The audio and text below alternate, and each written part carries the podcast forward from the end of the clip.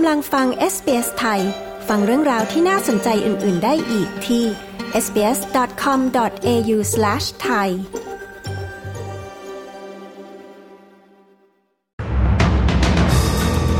พบศพคู่รักซิดนีย์ที่ถูกฆาตกรรมแล้วด้านนายกออสเตรเลียแสดงความเสียใจ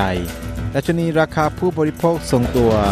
ส่วนเงินเฟอ้อต่ำสุดนับตั้งแต่พฤศจิกายน 2021 ประชาชนในรัฐวิกตอเรียต้องอพยพด่วนหนีไฟป่าที่โหมรุนแรง ติดตามสรุปข่าวรอบวันจาก SBS ไทย ประจำวันที่ 28 กุมภาพันธ์ 2567 กับกระผมวาริศมุช่วย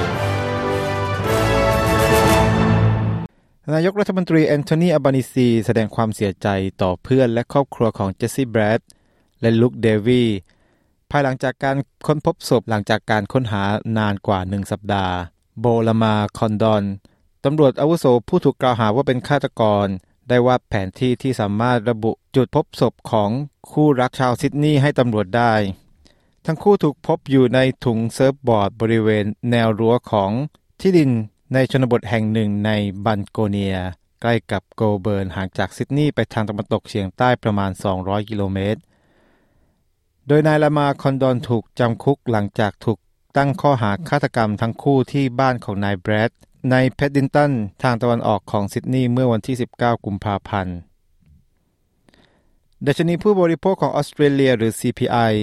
ทรงตัวโดยเพิ่มขึ้นร้อยละ 3.4 ในช่วง 12 เดือนถึงเดือนมกราคม 2024 ที่ผ่านมา โดยข้อมูลล่าสุดประจำเดือนมกราคมจากสำนักงานสถิติแห่งชาติออสเตรเลีย แสดงให้เห็นว่า CPI ปรับตัวขึ้นต่ำกว่าที่คาดไว้ที่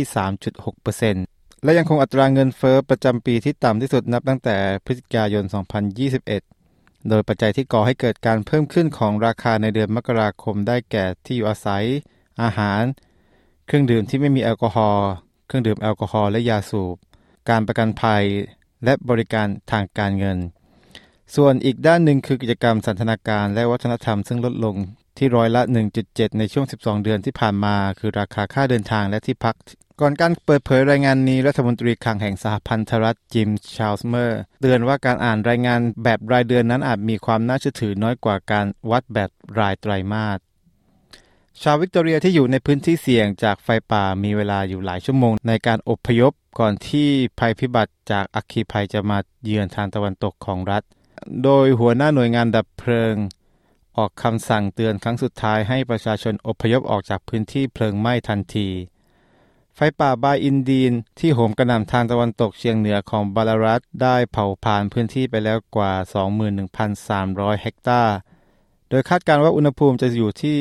ช่วง 30 องศา และมีลมกระโชกแรงถึง 80 กิโลเมตรต่อชั่วโมง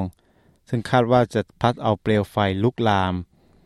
โดยอันตรายที่คาดว่าจะเพิ่มขึ้นในช่วงบ่ายของวันพุธที่ 28 กุมภาพันธ์นี้ เจ้าหน้าที่เตือนว่าไฟอาจจะลุกไหม้ผ่านชุมชนโบฟอร์ด แอมเฮิร์สต์ แอมฟิเทเตอร์เล็กซ์ตัน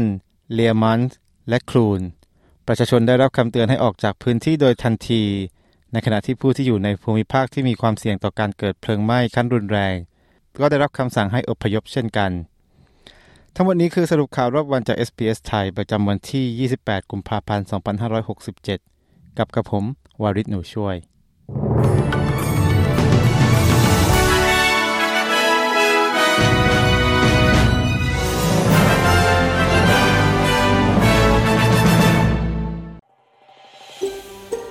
ฟังเรื่องราวน่าสนใจแบบนี้อีกใช่ไหม